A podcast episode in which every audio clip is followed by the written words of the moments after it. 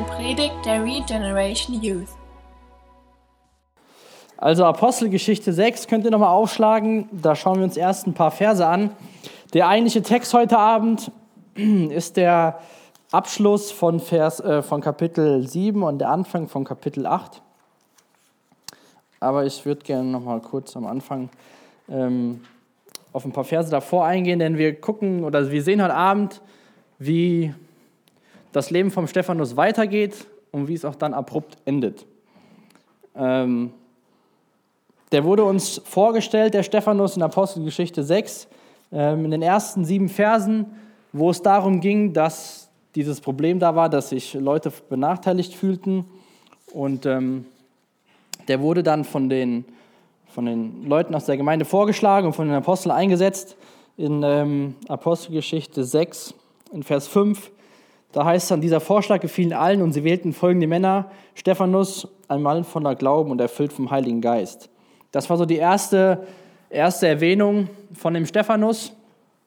Und ähm, dann geht es auch, die, nachdem da noch kurz war, die anderen Worte, die anderen Personen erwähnt werden, geht es in Vers 8 in Apostelgeschichte 6 direkt weiter. Da wird von dem Stephanus berichtet, zu dem, dem, dem ersten aus, aus den sieben wird so berichtet, was er so macht. Und dann lesen wir hier in Vers 6, äh, in Kapitel 6 ab Vers 8.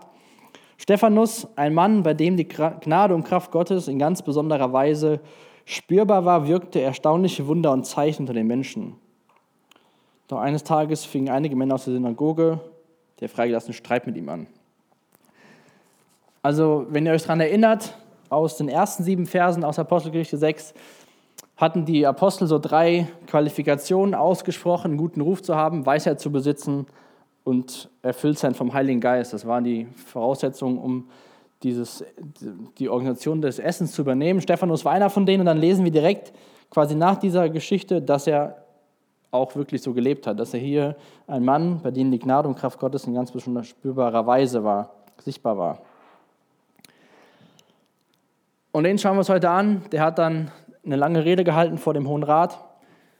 Und ähm, heute sehen wir, dass sein, sein Leben ein schnelles Ende gefunden hat. Aber ich würde gerne ganz am Anfang kurz ein paar Dinge über den Stephanus erwähnen, die wir trotzdem aus den wenigen Versen über ihn in der Rede und dann am Ende wieder, was er getan hat, von ihm lesen. Und ich denke, dass wir unter anderem von ihm lernen können, dass er eine geistliche Reife besessen hat. Oder was wir über ihn wissen können. Das waren Eigenschaften von ihm. Dass er diese Weisheit hatte, die die Apostel gefordert haben. Dass er erfüllt war vom Heiligen Geist und dass wir auch hier sehen, dass er auch von Gott Vollmacht bekommen hat, weil er, wir lesen hier, dass er ein Mann war, der in ganz besonderer Weise gewirkt hat durch, durch Gottes Kraft und durch Gottes Gnade. Und wenn wir uns den meisten Teil aus Kapitel 7 ansehen, dann sehen wir auch, dass der Stephanus ein sehr guter Redner war. Und er hat das ziemlich lange Rede gehalten und äh, das konnte der auch gut. Und dieser Stephanus ist, glaube ich, für die Kirchengeschichte eine ziemliche Schlüsselfigur. Ähm, denn wir sehen nachher, was passiert nach seinem Tod ähm, ging es für die Gemeinde aus Jerusalem hinaus. Zwar aus dem Grund, weil sie verfolgt worden sind, aber so Stephanus war so ein Schlüsselevent der frühen, ganz frühen Kirchengeschichte. 1948 hat der Jim Elliot einen Wunsch in sein Tagebuch geschrieben. Der hat geschrieben, ich sehne mich nicht nach einem langen Leben, aber nach einem erfüllten, so wie deins, Jesus. Und wenn wir uns das kurze, oder zumindest, sage ich mal, das Leben, was uns bekannt ist vom Stephanus, dann sehen wir auch, dass sein Leben nicht lang war. Aber ich glaube, wir können sehen, dass sein Leben erfüllt war.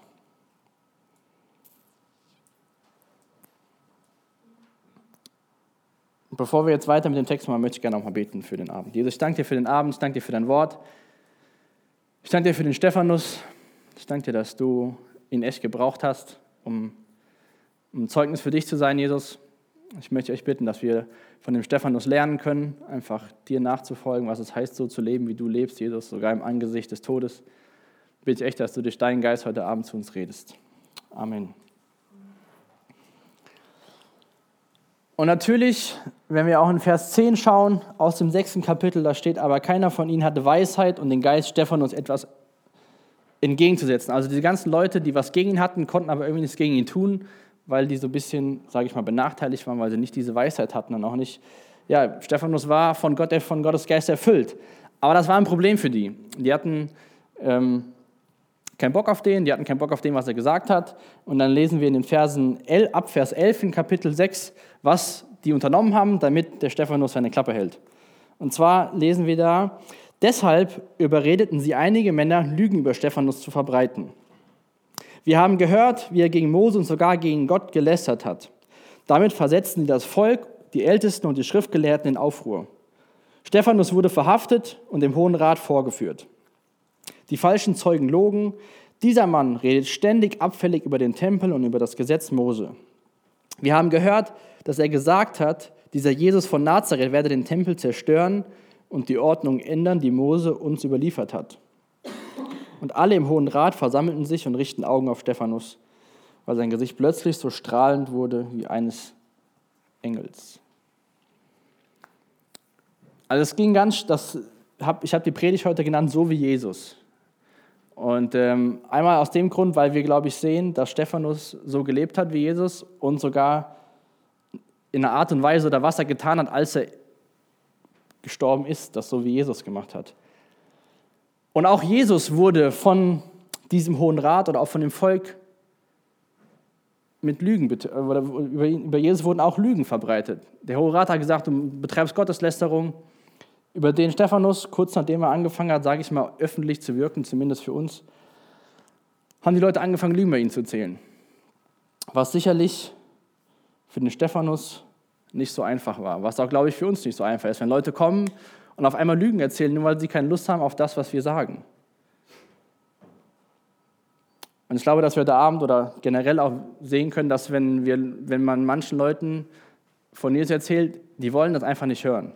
Warum auch immer, weil sie es vielleicht irgendwo im tiefsten Inneren wissen, dass es wahr ist und sie haben keine Lust darauf, weil es so viel Veränderung hervorrufen würde oder warum auch immer. Aber wenn man Leuten begegnet, die gar keine Lust haben, dann ist das meistens keine schöne Begegnung. Und der Stephanus hatte das nicht. Über ihn wurden Lügen verbreitet, was nicht die schöne englische Art war. Und er hat ihnen von Jesus erzählt, Dinge getan, die diesem Hohen Rat nicht gefallen hat. Und wenn wir uns diese Geschichte, die werde ich nicht vorlesen, das war Teil auch von letzter Woche von, von den Kleingruppen, da erklärt er dem, dem Hohen Rat, als er vor dem Hohen Rat steht und quasi aufgrund von Lügen vor dem Hohen Rat angeklagt ist, der geht ja so die Geschichte durch von dem Volk Israel und Gott. Der erklärt ihnen alles, er fängt hier an bei Abraham, wie Abraham ausgezogen ist. Dann ähm, sehen wir über Mose, über die Sklaverei in Ägypten, wie Mose sie befreit.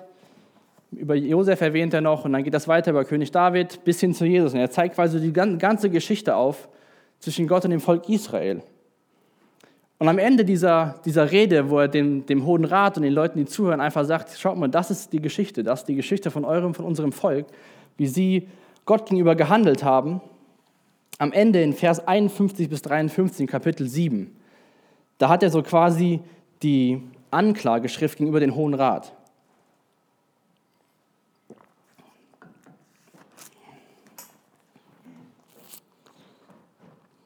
Starkköpfig seid ihr im Herzen seid ihr wie die Menschen, die Gott nicht kennen und taub für die Wahrheit.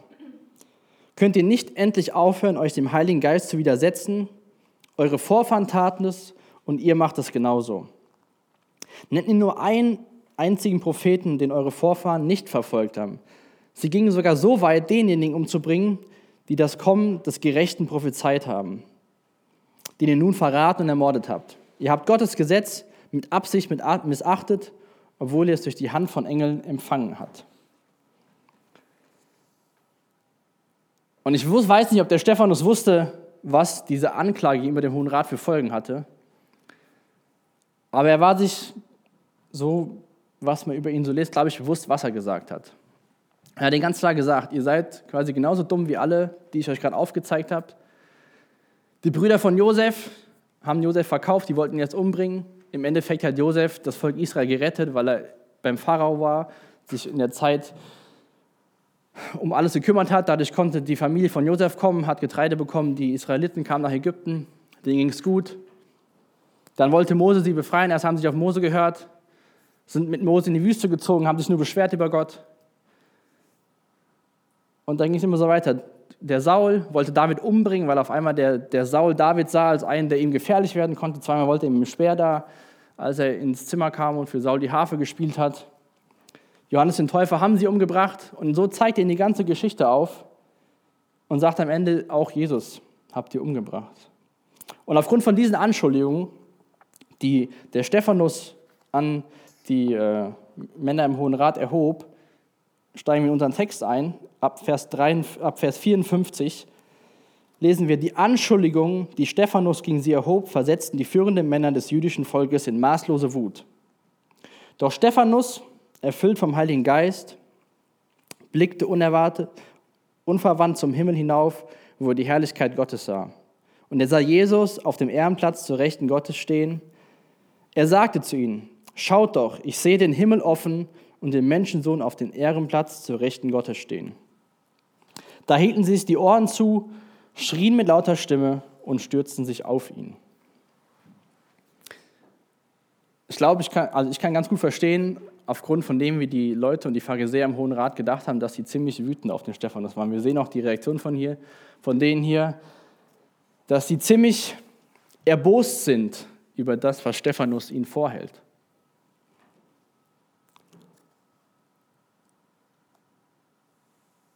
Und die haben sich persönlich angegriffen gefühlt. Letzte Woche war in den kleinen Gruppen auch die Frage in Bezug auf die Nächstenliebe. Und ich glaube, dass wir gerade als Christen auch Nächstenliebe zulassen müssen.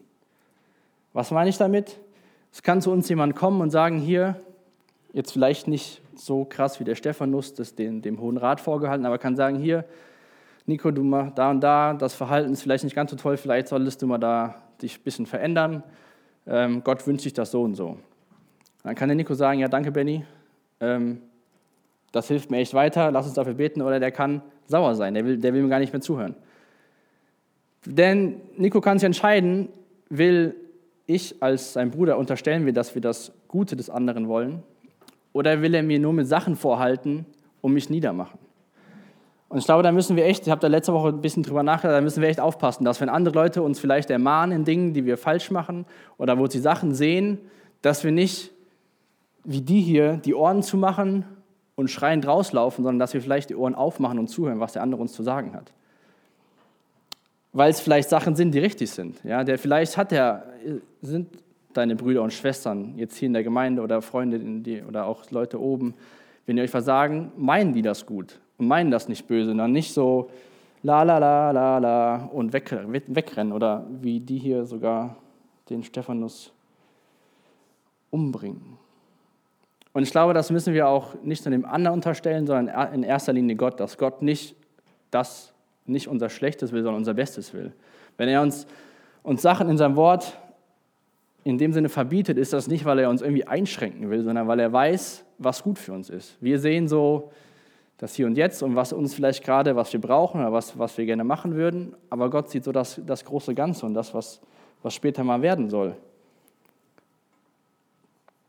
Deswegen ist es, glaube ich, wichtig, dass wir einmal, wenn andere Leute uns was sagen, dass wir denen wirklich auch zuhören und dass wir auch äh, das quasi von Gott auch annehmen, dass wenn Gott uns versagt, dass es nicht irgendwas ist, wo er uns mit bloßstellen will, sondern dass er uns helfen will. Und wir werden auch nachher in dem Text sehen, dass der Stephanus gar nicht die Leute verurteilen wollte. Er wollte ihnen nur aufzeigen, was sie für Fehler gemacht haben, dass sie die Fehler immer noch machen. Denn ganz am Ende, oder gleich werden wir sehen, dass er für seine Leute, die ihn töten, dass er dafür betet, dass Gott ihn vergibt. Das zeigt uns, dass die Worte, die der Stephanus hier recht deutlich nutzt, starkköpfig seid ihr, im Herzen seid ihr wie Menschen, die Gott nicht kennen und taub für die Wahrheit, dass das nicht in der bösen Absicht vom Stephanus war. Das war nicht so, ihr seid so dumm und ich bin so toll, ihr kommt in die Hölle und ich komme in den Himmel. Wir sehen, dass, wenn wir das Ganze sehen, das Herz von dem Stephanus war, dass diese Leute verstehen, was sie getan haben und dass sie umkehren, dass sie verstehen, wer Jesus ist. Aber nachdem wir in Vers 54 lesen, dass sie wütend wurden, lesen wir in Vers 55 doch Stephanus. Stephanus steht ganz alleine da vor diesem Hohen Rat, ist angeklagt aufgrund von Lügen. Dann sind da Zeugen, die bezeugen eine Lüge. und wird quasi in die Enge getrieben und dann steht da doch Stephanus. Doch Stephanus erfüllt vom Heiligen Geist. Gott war bei ihm, auch in so einer Zeit war Gott bei ihm. Er hat ihn nicht dann da alleine gelassen, sondern Gott war bei ihm. Und wir lesen das, dass er auserwählt oder ausgewählt worden ist, weil er vom Heiligen Geist erfüllt ist. Wir lesen direkt danach, dass er erfüllt vom Heiligen Geist Wunder tut. Und auch hier vorm Hohen Rat ist er erfüllt vom Heiligen Geist. Wir sehen einfach, dass, dass Stephanus diese Beziehung zu Jesus täglich gelebt hat, sonst funktioniert das nicht. Und dann sagt er, erklärt er den Leuten, dass er den Menschensohn sieht. Den Menschensohn im Himmel sieht, Jesus sieht. Und das ist die einzige Stelle und auch das letzte Mal, dass Jesus als Menschensohn bezeichnet wird, aber auch die einzige Stelle außerhalb den vier Evangelien, dass Jesus als der Menschensohn bezeichnet wird. Wenn ihr Notizen macht, könnt ihr euch mal Daniel 7, die Verse 13 und 14 aufschreiben. Da lesen wir auch von diesem Titel Menschensohn, dass es ein messianischer Titel ist, den Jesus mal bekommen wird.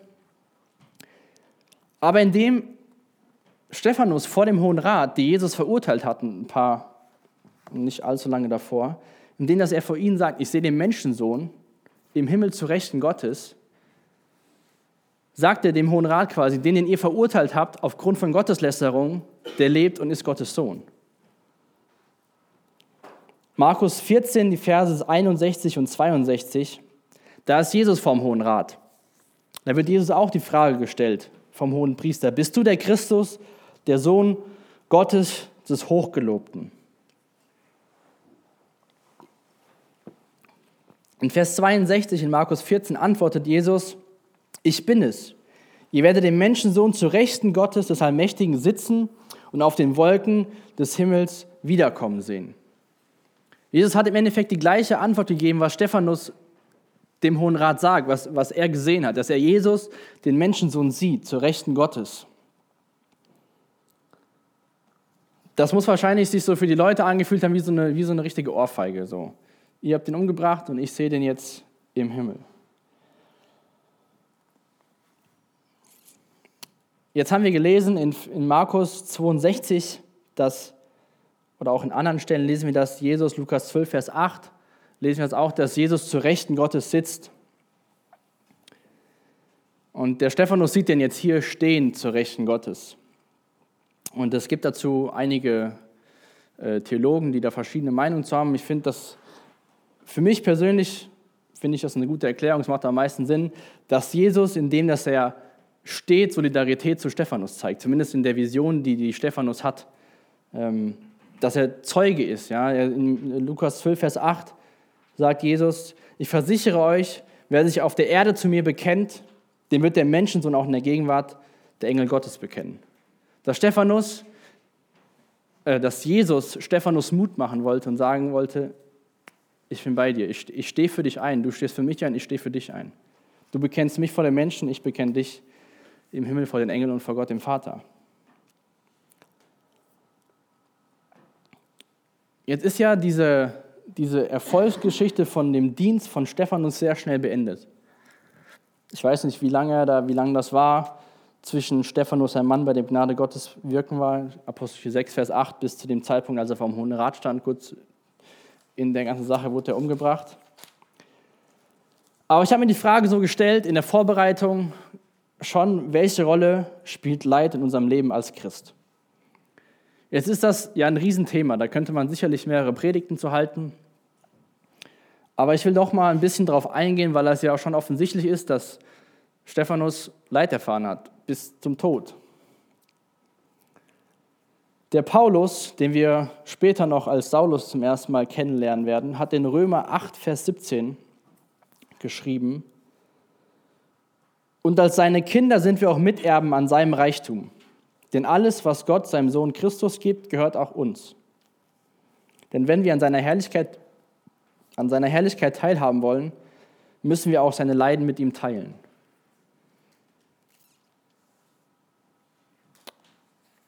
Und ich glaube, dass uns die Geschichte von dem Stephanus zeigen kann, dass es für treue Christen nicht verwunderlich sein sollte, wenn, wenn uns Leid zustößt.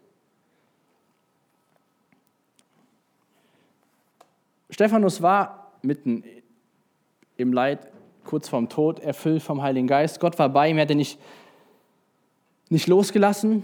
Und dann habe ich mich so gefragt, so, erfüllt sein vom Heiligen Geist. Wir haben das jetzt schon ein paar Mal gesehen in der Apostelgeschichte. Der Petrus an Pfingsten hält die mega Predigt. Äh, und dann habe ich so gedacht, so was assoziieren wir denn für Gegebenheiten, erfüllt zu sein mit dem Heiligen Geist? Dann habe ich so gedacht, so naja gut, wenn ich, wenn ich hier vorne stehe und predige, dann bete ich an dem Tag mehrmals dafür, dass Gott mich wirklich füllt mit seinem Geist. Oder ich weiß nicht, wie es euch geht, ihr Lobpreis macht. Ob ihr das irgendwie anders denkt, wenn ihr hier vorne seid und Lobpreis leitet oder mitsingt. Und dann denkt ihr so, jetzt, ich brauche wirklich, dass Gott mich mit seinem Geist erfüllt. Ich will hier nichts irgendwie in eigener Regie machen.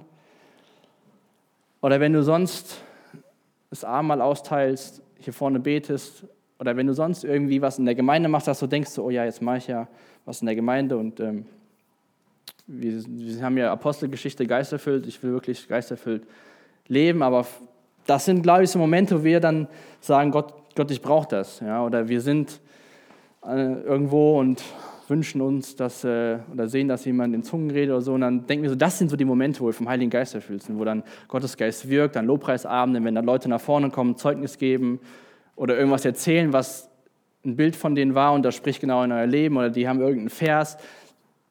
Das sind doch für uns manchmal so die Momente, wo wir denken, ja, da, da, ist, da ist Gottes Geist, da sind wir erfüllt von Gottes Geist, da ist, da ist, da ist die ganze Fülle. Aber was war denn hier mit dem Stephanus? Doch Stephanus, vom Heiligen Geist erfüllt, blickte unerwandt, unverwandt zum Himmel hinauf, wo er die Herrlichkeit Gottes sah. Das war kein Lobpreisabend, wo wir vielleicht sogar Zeit der Ruhe haben, wo wir einfach warten. Das war kein, kein Singen auf der Bühne, das war kein Predigen, das war im Angesicht des Todes. Sieht er Gottes Herrlichkeit ich wünsche mir so besondere Momente mit Gott, wo ich so diesen Wow-Moment habe, irgendwie durch was auch immer. Und wenn wir uns hier, wenn wir, wenn wir hier sehen, dass Stephanus im Angesicht des Todes erfüllt vom Heiligen Geist die Herrlichkeit Gottes sieht, muss uns das so deutlich machen, dass Gott hier mit uns ist, aber doch auch in Zeiten des Leids mit uns ist. Und dass das wahrscheinlich kurz vor dem Tod eine mega krasse Erfahrung für Stephanus war.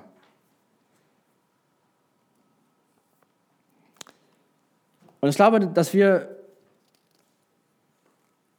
verstehen müssen und lernen müssen, gerade im Westen, wo es uns immer gut geht, meistens, dass Gott an uns arbeiten will. Ob jetzt die Sonne scheint und alles schön ist, wie bei dem heutigen Tag draußen rumgehen, spazieren, Sonne genießen, oder wenn die Wolken dunkel sind, wenn wir in irgendeinem Loch sind, wenn wir im Tal sind, wenn, wenn wir Leid erfahren, an uns selbst oder irgendwie äh, indirekt, wir haben eben gesungen, ja, 10.000 äh, Gründe. Da geht es auch ähm, diese, in, in der einen Strophe, wo wir singen, wenn, wenn meine Kraft schwindet, will ich dich für immer preisen. Der Stephanus, dem seine Kraft ist geschwunden, der ist gestorben, der wird Jesus für immer preisen. Wir werden das auch eines Tages tun. Im Psalm 16, Vers 11 steht, Du wirst mir den Weg zum Leben zeigen und mir die Freude deiner Gegenwart schenken. Aus deiner Hand kommt ewiges Glück. Wer will kein Glück im Leben haben? Mal Hand hochheben. Gut. Wer, und auch hier, du wirst mir den Weg zum Leben zeigen und mir die Freude deiner Gegenwart schenken. Aus deiner Hand kommt ewiges Glück. War das nicht ein Moment von Stephanus, wo er diese Gegenwart Gottes gespürt hat? Wann, andere Frage, wann fühlen wir uns denn am meisten abhängig von Gott, dass wir ihn am meisten brauchen? Oder wann haben wir Zeiten, wo wir viel mehr beten, weil es uns vielleicht gerade nicht gut geht? Wo wir dann Leid erfahren, in welcher Rolle auch immer wenn vielleicht ein Familienmitglied gestorben ist. Ja, dann sehen wir, dann beten wir. Dann beten wir für die Leute, dass Gott ihnen nahe ist, dass Gott sie tröstet.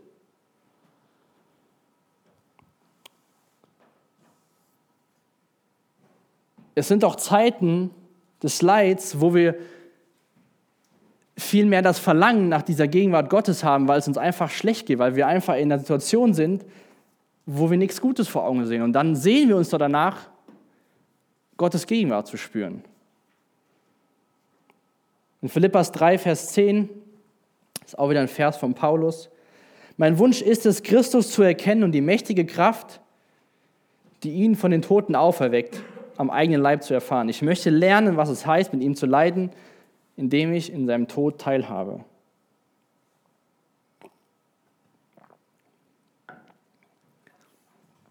Ich meine, der Paulus ist hier in unserem Text auf der Anklageseite, auf der Seite der Mörder. Aber wir sehen schon im nächsten Kapitel, Kapitel 9, wie Jesus ihm begegnet. Und wir, wir, wir lesen gleich, dass Stephanus für die Menschen betet, die ihn steinigen.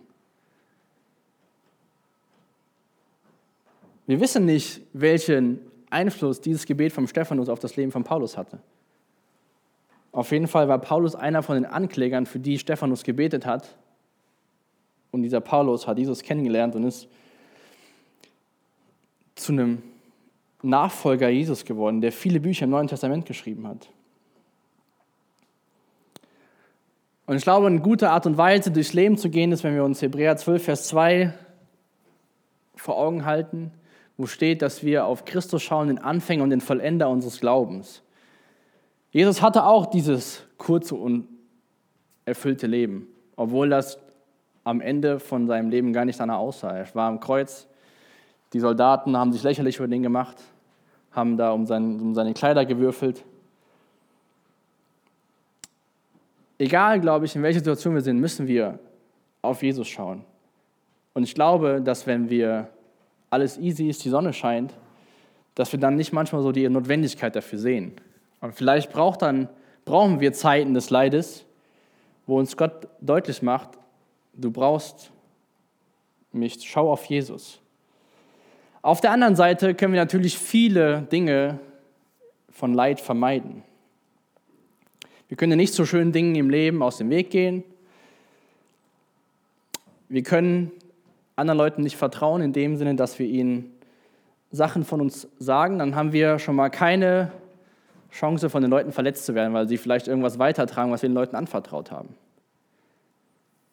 Oder wenn, wenn wir den Leuten irgendwas anvertrauen, was sie mal irgendwann gegen uns verwenden, dann, wenn wir sagen, ich vertraue gar keinem was an, dann können wir nicht verletzt werden.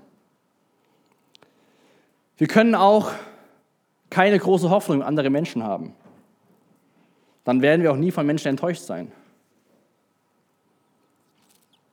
Wenn wir uns nicht um andere Menschen kümmern und keine Verantwortung für Menschen übernehmen, denen es nicht gut geht, dann werden wir uns doch keine Sorgen machen und nicht mit den anderen Menschen weinen, weil dann ist uns das egal, was, was, was die betrifft. Wir können so diese Müdigkeit vermeiden, indem dass wir uns nicht um die Bedürfnisse von unseren Freunden und von den Menschen, die uns begegnen, kümmern. Das können wir alles machen, da sind wir, glaube ich, sehr gut drin. So immer Auswege finden, möglichst entspannt durchs Leben zu gehen. Aber dann frage ich mich, was, was würde das für Menschen von uns machen? Könnten wir dann sagen am Ende von unserem Leben, das war ein erfülltes Leben oder war das dann einfach nur ein Leben, dass ich möglichst entspannt durch, unser Leben, durch mein Leben durchkomme? Wir werden nicht auf der Art und Weise nicht allem Leid aus dem Weg gehen können, aber ich glaube, wir können, oder zumindest ich kann das sehr gut, Wege zu gehen, des möglichen Wege des geringsten Widerstandes. Ja, ich kann, kann sagen, hier, da und da ist irgendwas bei uns zu Hause, oder ich kann es lassen. Ich mache mich damit verletzlich, aber ich setze auch, setz auch anderen Leuten Vertrauen hin. Und dadurch können wir der Beziehung wachsen. Wie, wie wollen wir als Christen, als Kinder Gottes Beziehungen zueinander aufbauen, wenn wir den Weg des geringsten Widerstandes gehen in der Gemeinschaft und nichts von uns sagen. Klar kann dann keiner kommen und sagen, ja, das ist vielleicht nicht so gut. Aber vielleicht wäre es ganz gut, wenn manche Leute ab und zu mal sagen würden, hier, das ist, glaube ich, nicht so gut, wie dich da verhalten hast. Du sollst mal besser hingehen, dich entschuldigen oder sollst mal aufhören, das zu tun oder jenes zu schauen oder da hinzugehen. Der Teufel will, dass wir isoliert leben, ja? dass wir denken, es geht um uns, und möglichst abgeschottet, dann kann keiner uns irgendwas anhaben. Aber das ist, glaube ich, nicht gut für uns.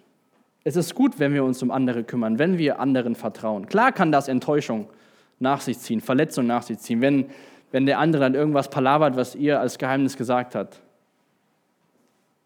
Aber wenn wir es nicht tun, haben wir, glaube ich, viel mehr Verlust davon, weil dann werden wir nicht so das Leben, glaube ich, leben, was Gott sich für uns wünscht. Jesus hat sich auch nicht um sich gekümmert in seinem Leben. Hätte er das gemacht, dann wäre er niemals gestorben. Er hat sich um uns gekümmert, als er sein Leben gelebt hat. Er hat sich um die Witwen gekümmert, um die Menschen, die krank waren. Ja, die sind auf dem Wasser, wollen sich zurückziehen, wollen eine entspannte Zeit haben, dann kommen 5000 Leute und wollen was von Jesus hören, dann, sagt, dann kümmert er sich um die Menschen. Dann kriegen die aus ein bisschen Brot und Fisch kriegen die zu essen. Jesus hat für das gelebt, was, was zu, zu dem, was der, für, für was ihn der Vater gesandt hat. Und Jesus sagt, so wie mein Vater mich gesandt hat, sende ich euch. Und deswegen müssen wir uns, glaube ich, die Frage stellen, gerade wenn wir uns das Leben von dem Stephanus anschauen, dieses kurze, aber erfüllte Leben, für was leben wir unser Leben? Dass wir Spaß haben, dass wir schönes Auto fahren, schönen Urlaub haben, dass wir keine Ahnung was, oder leben wir unser Leben, um Gott zu ehren und um andere Menschen zu erreichen. Vielleicht denkst du einfach, der Stefan ist so ein kleiner Freak, die gibt es hier und da immer mal wieder. Alles gut. Den lassen wir mal so stehen. Ich mache das so weiter, wie, wie ich das bis jetzt gemacht habe. Aber ich glaube, ich finde auch immer so, ich meine, ich weiß selbst, dass ich da äh, nicht so lebe. Aber wir sagen immer so, boah, der hat aber ein radikales Christenleben. Aber die sind aber radikal. Wenn ich das höre, dann denke ich immer so, ja, das ist eigentlich die Normalität. Und wir sind so die verweichlichte, abgestufte Version davon. Und deswegen finde ich es gut, dass wir auch solche Geschichten haben. Gerade am Anfang von der, von, der, von der Zeit der Gemeinde, dass da jemand gestorben ist für Jesus aufgrund, dass er Jesus bezeugt hat vor anderen Menschen. Aber der Hohe Rat hatte keinen Bock mehr auf den Stephanus. Ja, wir haben hier gelesen in Vers 57, Da hielten sich die Ohren zu und schrien mit lauter Stimme und stürzten auf ihn. Als ich das gelesen habe, dachte ich so, ja, das ist wie als kleines Kind. Dann kommen die Eltern an, sagen einem irgendwas und man steht da so, nee, nee, ich höre dich eh nicht. Ja, ich hoffe, dass wir nicht so werden wie so kleine Kinder, wenn Gott uns was sagt und nicht so dumm sind wie der Hohe Rat. Auf jeden Fall weiter lesen wir in Vers 58. Sie schleppten ihn hinaus vor die Stadt und steinigten ihn. Die amtlichen Zeugen der Hinrichtung zogen ihre Mäntel aus und legten sie zu den Füßen eines Mannes mit dem Namen Saulus. Während sie ihn steinigten, betete Stephanus, Herr Jesus, nimm meinen Geist auf. Und kniend rief er, Herr, rechne ihn diese Sünde nicht an. Mit diesen Worten starb er.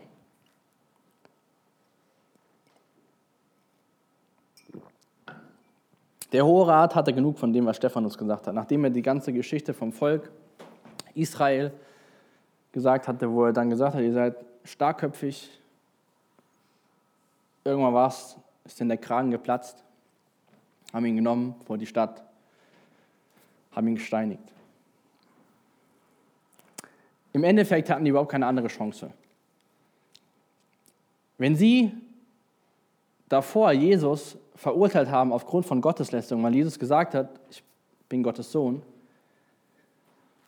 und Stephanus das im Endeffekt durch seine Rede und durch, durch, seine, durch seine Anklage und durch seine Vision bezeugt vor dem Hohen Rat, mussten sie ihn eigentlich töten, weil sonst hätten sie ja gegen ihr eigenes Urteil von davor gesprochen, was sie gegen Jesus ausgesprochen haben. Jesus wurde verteilt wegen Gotteslästerung, verurteilt wegen Gotteslästerung. Wenn sie das vom Stephanus hätten stehen lassen, dann hätten sie selbst gesagt, was wir damals gemacht haben, wäre falsch.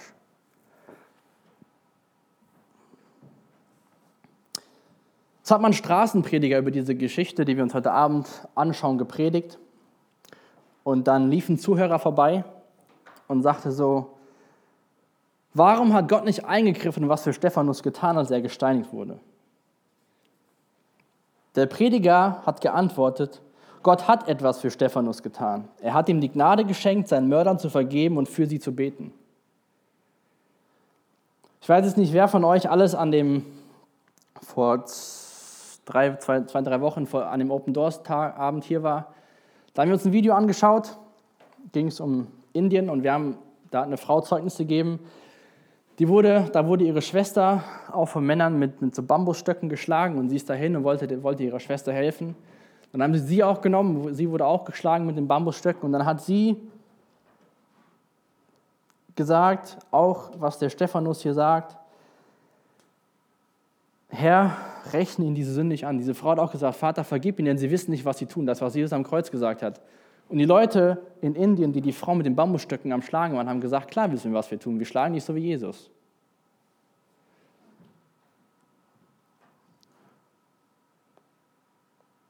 Und das, wo ich das zum ersten Mal in dem Video gesehen habe, und dann musste ich auch an die Geschichte denken, weil ich wusste, dass ich über den Text predige, habe ich so gedacht, das sind Menschen, die bewundern wir doch irgendwie, oder? Zumindest wenn wir das Ziel haben, Jesus ähnlicher zu werden. Dann wir, sitzen wir da und schauen uns so ein Video an oder lesen so eine Geschichte und wenn wir uns wirklich Gedanken darüber machen, was da passiert, und denken, krass, selbst in Situationen haben die, die die Liebe für die anderen Menschen, um für sie zu beten. Ich weiß nicht, was passieren würde, wenn jemand auf der Straße hingeht und die Laura schlagen würde, ob ich dann sagen würde, Herr, bitte vergib ihm, oder ob ich dahin laufen würde ihm ins Gesicht schlagen würde.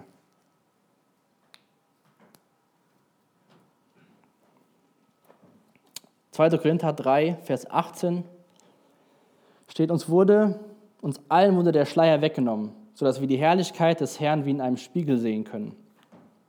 Und der Geist des Herrn wirkt in uns, sodass wir ihm, Jesus, immer ähnlicher werden und immer stärker seine Herrlichkeit widerspiegeln. Und der Geist des Herrn wirkt in uns, sodass wir ihm immer ähnlicher werden und immer stärker seine Herrlichkeit widerspiegeln. Wie gesagt, wir wissen nicht viel von dem Stephanus. Wir wissen, dass er von, dem, von den Menschen auserwählt oder ausgesucht worden ist, weil er die drei Kriterien erfüllt hat. Erfüllt sein vom Heiligen Geist, guten Ruf, Weisheit. Wir sehen, dass er Zeichen und Wunder tut und dann war es im Endeffekt schon vorbei.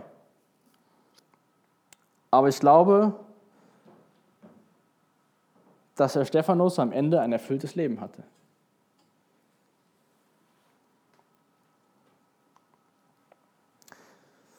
Stephanus Fokus war auf die Ewigkeit gerichtet. Und ich möchte mal kurz darauf eingehen, wie, wenn wir vergleichen, wie Jesus gestorben ist am Kreuz und wie Stephanus hier stirbt. Und zwar könnte ich aufschreiben, Lukas 23, da werde ich zwei Verse raus vorlesen.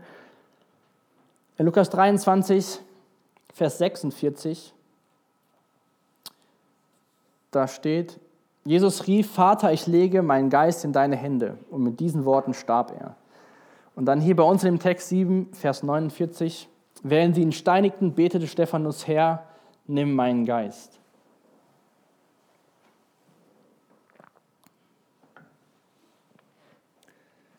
Ich glaube, es ist wichtig für uns zu wissen, was passiert, wenn wir sterben, wo wir dann hingehen werden. Der, der Stephanus wusste das ganz klar. Der, der, der weiß, er wird gleich sterben und er sagt, Herr, nimm meinen Geist.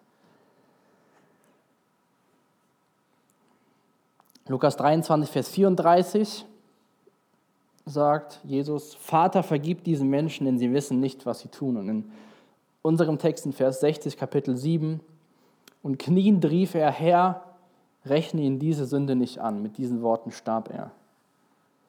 So wie Jesus heißt die Predigt. So wie Jesus hat, glaube ich, Stephanus gelebt. Er ist ihm immer ähnlicher geworden. Er war ihm sehr ähnlich. Klar hat er Fehler gehabt, er war nicht Jesus, aber das, was wir von ihm lesen, ist sehr Jesus ähnlich, wie er gelebt hat, auch im Angesicht des Todes. Stephanus hatte Gemeinschaft mit Jesus im Leid. Stephanus hatte bis zum Ende diese tiefe Gemeinschaft mit Jesus. Und deswegen ist es, glaube ich, wichtig für uns, auch wenn ich euch kenne und ihr öfters hier auftaucht, ist es wichtig zu wissen, was passiert mit uns, wenn wir sterben. Was ist an dem Tag, ob wir jetzt sterben, weil wir alt sind, ob wir sterben von einem Autounfall, ob wir sterben, keine Ahnung was. Ob wir vielleicht sterben, weil Menschen kommen, die sagen, Jesus verleugnen oder Tod. Und wir sagen, Jesus, wenn dieser Tag kommt, ist es wichtig zu wissen, für wo wir hingehen, wo es hingeht. Der Stephanus wusste das. Jesus am Kreuz wusste auch, wo es hingeht, was ihn danach erwartet. Das lesen wir auch in der Bibel, dass er die Schande am Kreuz erduldete für das, was danach auf ihn gewartet hat. Aber ich glaube, erst wenn wir für Jesus leben, können wir auch für ihn sterben. Zumindest hoffe ich persönlich. Ich, weiß, ich hoffe nicht, dass mir sowas widerfährt, aber ich hoffe, ich habe das auch schon nicht in letzter Zeit, aber wo das mit der ganzen, mit der ISIS so, so hochgeschrieben habe ich mich oft gefragt, würde ich das so tun wie die? Würde ich an dem Tag da stehen und sagen, jawohl, Jesus, und ich wüsste, was mit mir passiert. Oder ich wüsste vielleicht, was, was mit meiner Frau passiert. Aber ich glaube, dafür müssen wir erst für Jesus leben, damit wir für ihn sterben können, weil sonst haben, sehen wir da, glaube ich, nicht so das Verständnis für. Aber das ist jetzt so eine relativ frühe Geschichte in der Kirchengeschichte und jetzt ist das quasi für einen Christen eine Sache, dass man einen Märtyrertod erwartet. Ich glaube nicht, dass wir den Märtyrertod erwarten, aber ihr könnt mir Römer 12, Vers 12 aufschlagen, da würde ich gerne gleich zwei Verse vorlesen.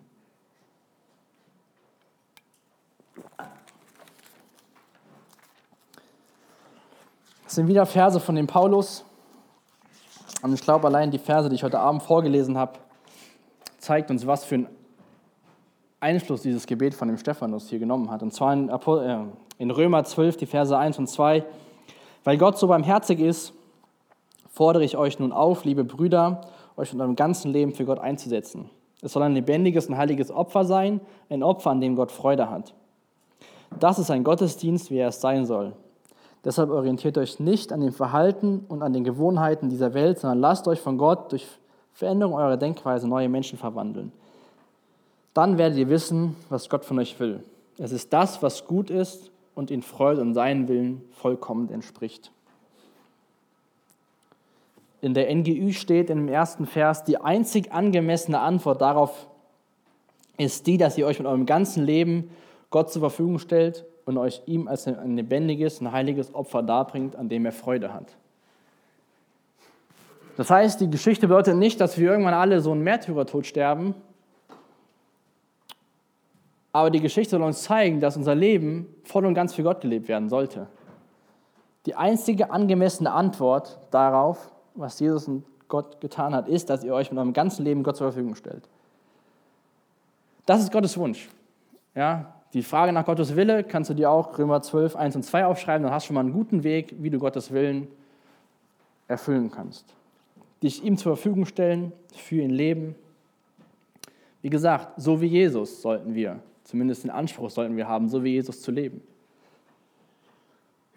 Keiner wird das von uns erreichen, aber es schadet nicht, den Anspruch zu haben und auf dieses Ziel zu schauen, indem wir auf Jesus schauen. Betest du für deine Feinde? Jetzt haben wir vielleicht nicht so Feinde wie der Stephanus, die uns umbringen wollen, aber betest du für Menschen, die nicht dein Bestes wollen? Betest du für Leute auf der Arbeit, die dich vielleicht anschwärzen beim Chef für Sachen, die du gar nicht getan hast? Betest du für Leute in der Schule, die dich mobben oder die dich vor anderen schlecht dastehen lassen und Lügen über dich verbreiten, wie über den Stephanus die Lügen verbreitet worden sind.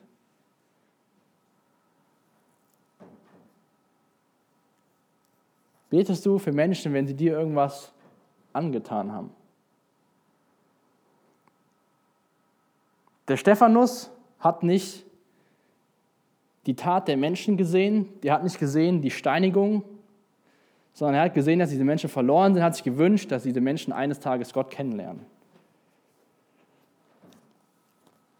Wir haben gelesen in Vers 57, dass sie sich ihre Ohren zugehalten haben und auf Stephanus gestürzt sind. Stephanus konnte wahrscheinlich gar keine Vergebung ihnen aussprechen, weil sie eh nicht auf ihn gehört hätten, aber er betet für, er betet für Leute, die ihm am Umbringen sind. Im Endeffekt machen sie genau das, was Stephanus, warum Stephanus sie sozusagen angeklagt hat. In Vers 51 und 52 aus, aus seiner Rede. Im Endeffekt machen sie genau das, was er gesagt hat, dass sie haarköpfig, dummköpfig sind, dass sie Gott widerstehen, Jesus widerstehen, dem Heiligen Geist widerstehen. Und obwohl quasi alles eintrifft, was er sagt, wie, wie ihr Verhalten ist, hat er trotzdem diese Liebe, für sie zu beten, dass, sie, dass Gott ihnen vergibt. Dass sie, dass sie im Endeffekt das haben, was er hatte, diese Erfahrung, Gott zu sehen. Ein Kommentator hat gesagt, dass dieser, dieser Tod von Stephanus ein wichtiger Schritt in der Entwicklung der Gemeinde war. Dass es eine der größten Events in der Kirchengeschichte ist. Warum, warum behauptet das dieser Kommentator oder warum ist das so, wenn wir uns die nächsten Verse aus Kapitel 8, die ersten drei Verse anschauen? Saulus aber hatte Gefallen an seinem Tod. Mit diesem Tag setzte eine große Welle der Verfolgung ein, von der die ganze Gemeinde in Jerusalem erfasst wurde, und außer den Aposteln flohen alle Gläubige nach Juda und Samarien. Einige gottesfürchtige Leute kamen und bestatteten Stephanus unter lauten Klagen. Saulus zog durch die ganze Stadt und versuchte die Gemeinde mit allen Mitteln zu vernichten. Er ging von Haus zu Haus und zerrte Männer und Frauen heraus und ließ sie ins Gefängnis werfen. Saulus aber hatte Gefallen an seinem Tod. An diesem Tag setzte eine große Welle der Verfolgung ein. Alle Gläubigen bis auf Apostel flohen nach Judäa und Samarien. Das steht in Apostelgeschichte 8, Vers 1. Wenn wir gucken, was in Apostelgeschichte 1, Vers 8 steht, lesen wir, dass Jesus zu den Jüngern sagt, aber wenn der Heilige Geist über euch gekommen ist, werdet ihr seine Kraft empfangen. Dann werdet ihr den Menschen auf der ganzen Welt von mir erzählen. In Jerusalem, das haben sie bis dahin gemacht, Petrus an Pfingsten, Menschen sind gekommen, Menschen wurden geheilt, die Gemeinde wurde größer. In ganz Judäa, in Samarien, ja bis ans Ende der Welt. Wir sind hier an einem Punkt in der Apostelgeschichte, wo die gute Botschaft, wo das Evangelium nicht nur in Jerusalem stehen bleibt, sondern weiterzieht. Wir lesen das hier in 8, Vers 1, Judäa und Samarien, das, was Jesus den Jüngern gesagt hat. Ihr werdet erst in Jerusalem, dann Judäa, dann Samarien und dann auch in Herborn die gute Botschaft verkünden.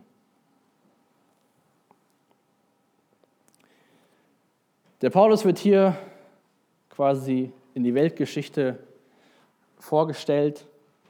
Im Vers 58 lesen wir schon davon, dass die Leute ihre Mäntel vor ihm niedergelegt hatten. Das ist, war damals auch ein Zeichen für jemanden, der auch schon eine führende Stellung hatte. Paulus war einer von den Männern der Pharisäer, dem somit die größte Karriere zugesprochen worden ist. Der hat alles gemacht, was man machen musste. Das, wenn wir das Leben von Paulus betrachten und verschiedene Stellen von der Bibel schauen, wo er später die Briefe schreibt, sagt er immer, ich habe alles erfüllt, ich war das und das und das, ich habe genau alles befolgt. Dieser Paulus hatte Gefallen an dem Tod von Stephanus. Der Augustinus hat gesagt, wenn Stephanus nicht gebetet hätte, dann hätte die Gemeinde keinen Paulus.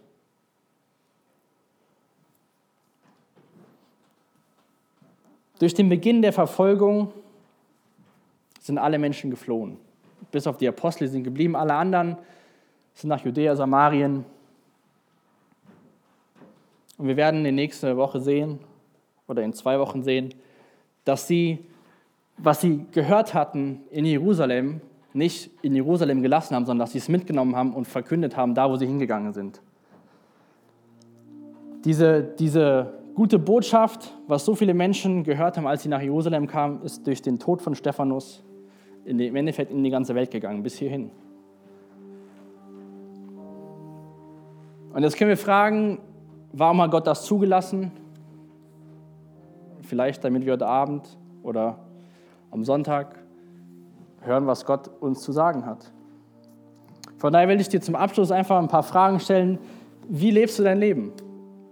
So wie Jesus, so wie Stephanus? Mit dem Blick auf Gott und für Gott oder mit dem Blick auf mich und den kleinen Weg, möglichst keine Umstände machen, möglichst nicht mit den Problemen anderer beschäftigen. Und weißt du, wo es hingeht, wenn du stirbst? Der Stephanus wusste das. Er sagt, in, dein, in deine Hände lege ich meinen Geist. Jesus betete es am Kreuz zum Vater. Stephanus hat zu Jesus gebetet, weil Jesus am Kreuz das Werk vollbracht hat. auferstanden ist, in den Himmel gegangen ist. Die einzig angemessene Antwort darauf ist, dass ihr euch mit eurem ganzen Leben Gott zur Verfügung stellt. Als ein lebendiges und heiliges Opfer darbringt, an dem er Freude hat. Und ich glaube, was ganz wichtig ist, was wir immer wieder in der Apostelgeschichte und auch immer wieder sehen werden, dass wir, egal wie toll wir uns für uns selbst halten, dass wir das nie alleine schaffen werden.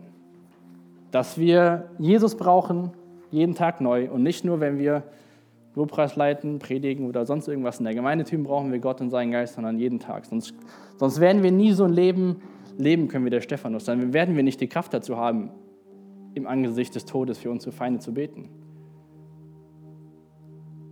Aber wie gesagt, wer hat ein erfülltes Leben?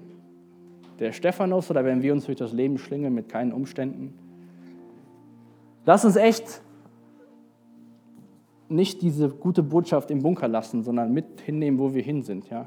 da wo wir sind. Ich meine, die, die Serie heißt Geisterfüllt Leben und nicht Geisterfüllt Gottesdienst abhalten oder Geisterfüllt Sound machen oder Geisterfüllt Toilette putzen, sondern Geisterfüllt Leben. Jesus, ich danke dir für den Abend, ich danke dir für dein Wort. Ich danke dir für die Herausforderungen, die, die du uns immer wieder schenkst, Jesus. Der Stefan ist eine ganz gewaltige Herausforderung an uns, aber auch ein Vorbild. Und ich möchte dich bitten, Jesus, dass wir erkennen, dass wir dich brauchen, um so zu leben. Dass wir erkennen, dass du bei uns bist, dass du das Leben mit uns leben willst, Jesus. Ich möchte bitten, dass du uns echt Mut machst, jetzt auch in der Zeit des Lobpreises, dass wir neu Mut fassen, dass wir es zusammen mit dir, nicht alleine, aber zusammen mit dir schaffen können, so wie Jesus zu leben, Jesus. Ich möchte bitten, dass du diese Zeit gebrauchst, durch deinen Geist zu uns zu reden, Jesus, und dass du uns vorbereitest, wenn wir die Tür da hinten rausgehen, wenn wir die Tür zur Arbeit aufmachen, in die Schule, dass wir deine Botschaft mitnehmen, Jesus. Danke dafür, dass der Stephanus das gemacht hat bis zum Tod. Danke, dass er für seine Feinde gebetet hat. Danke, dass wir heutzutage dein Wort haben dürfen, Jesus, weil dein Wort in die ganze Welt ging. Amen. Danke für das Anhören der Predigt. Weitere Informationen findest du unter www.regenerationyouth.de.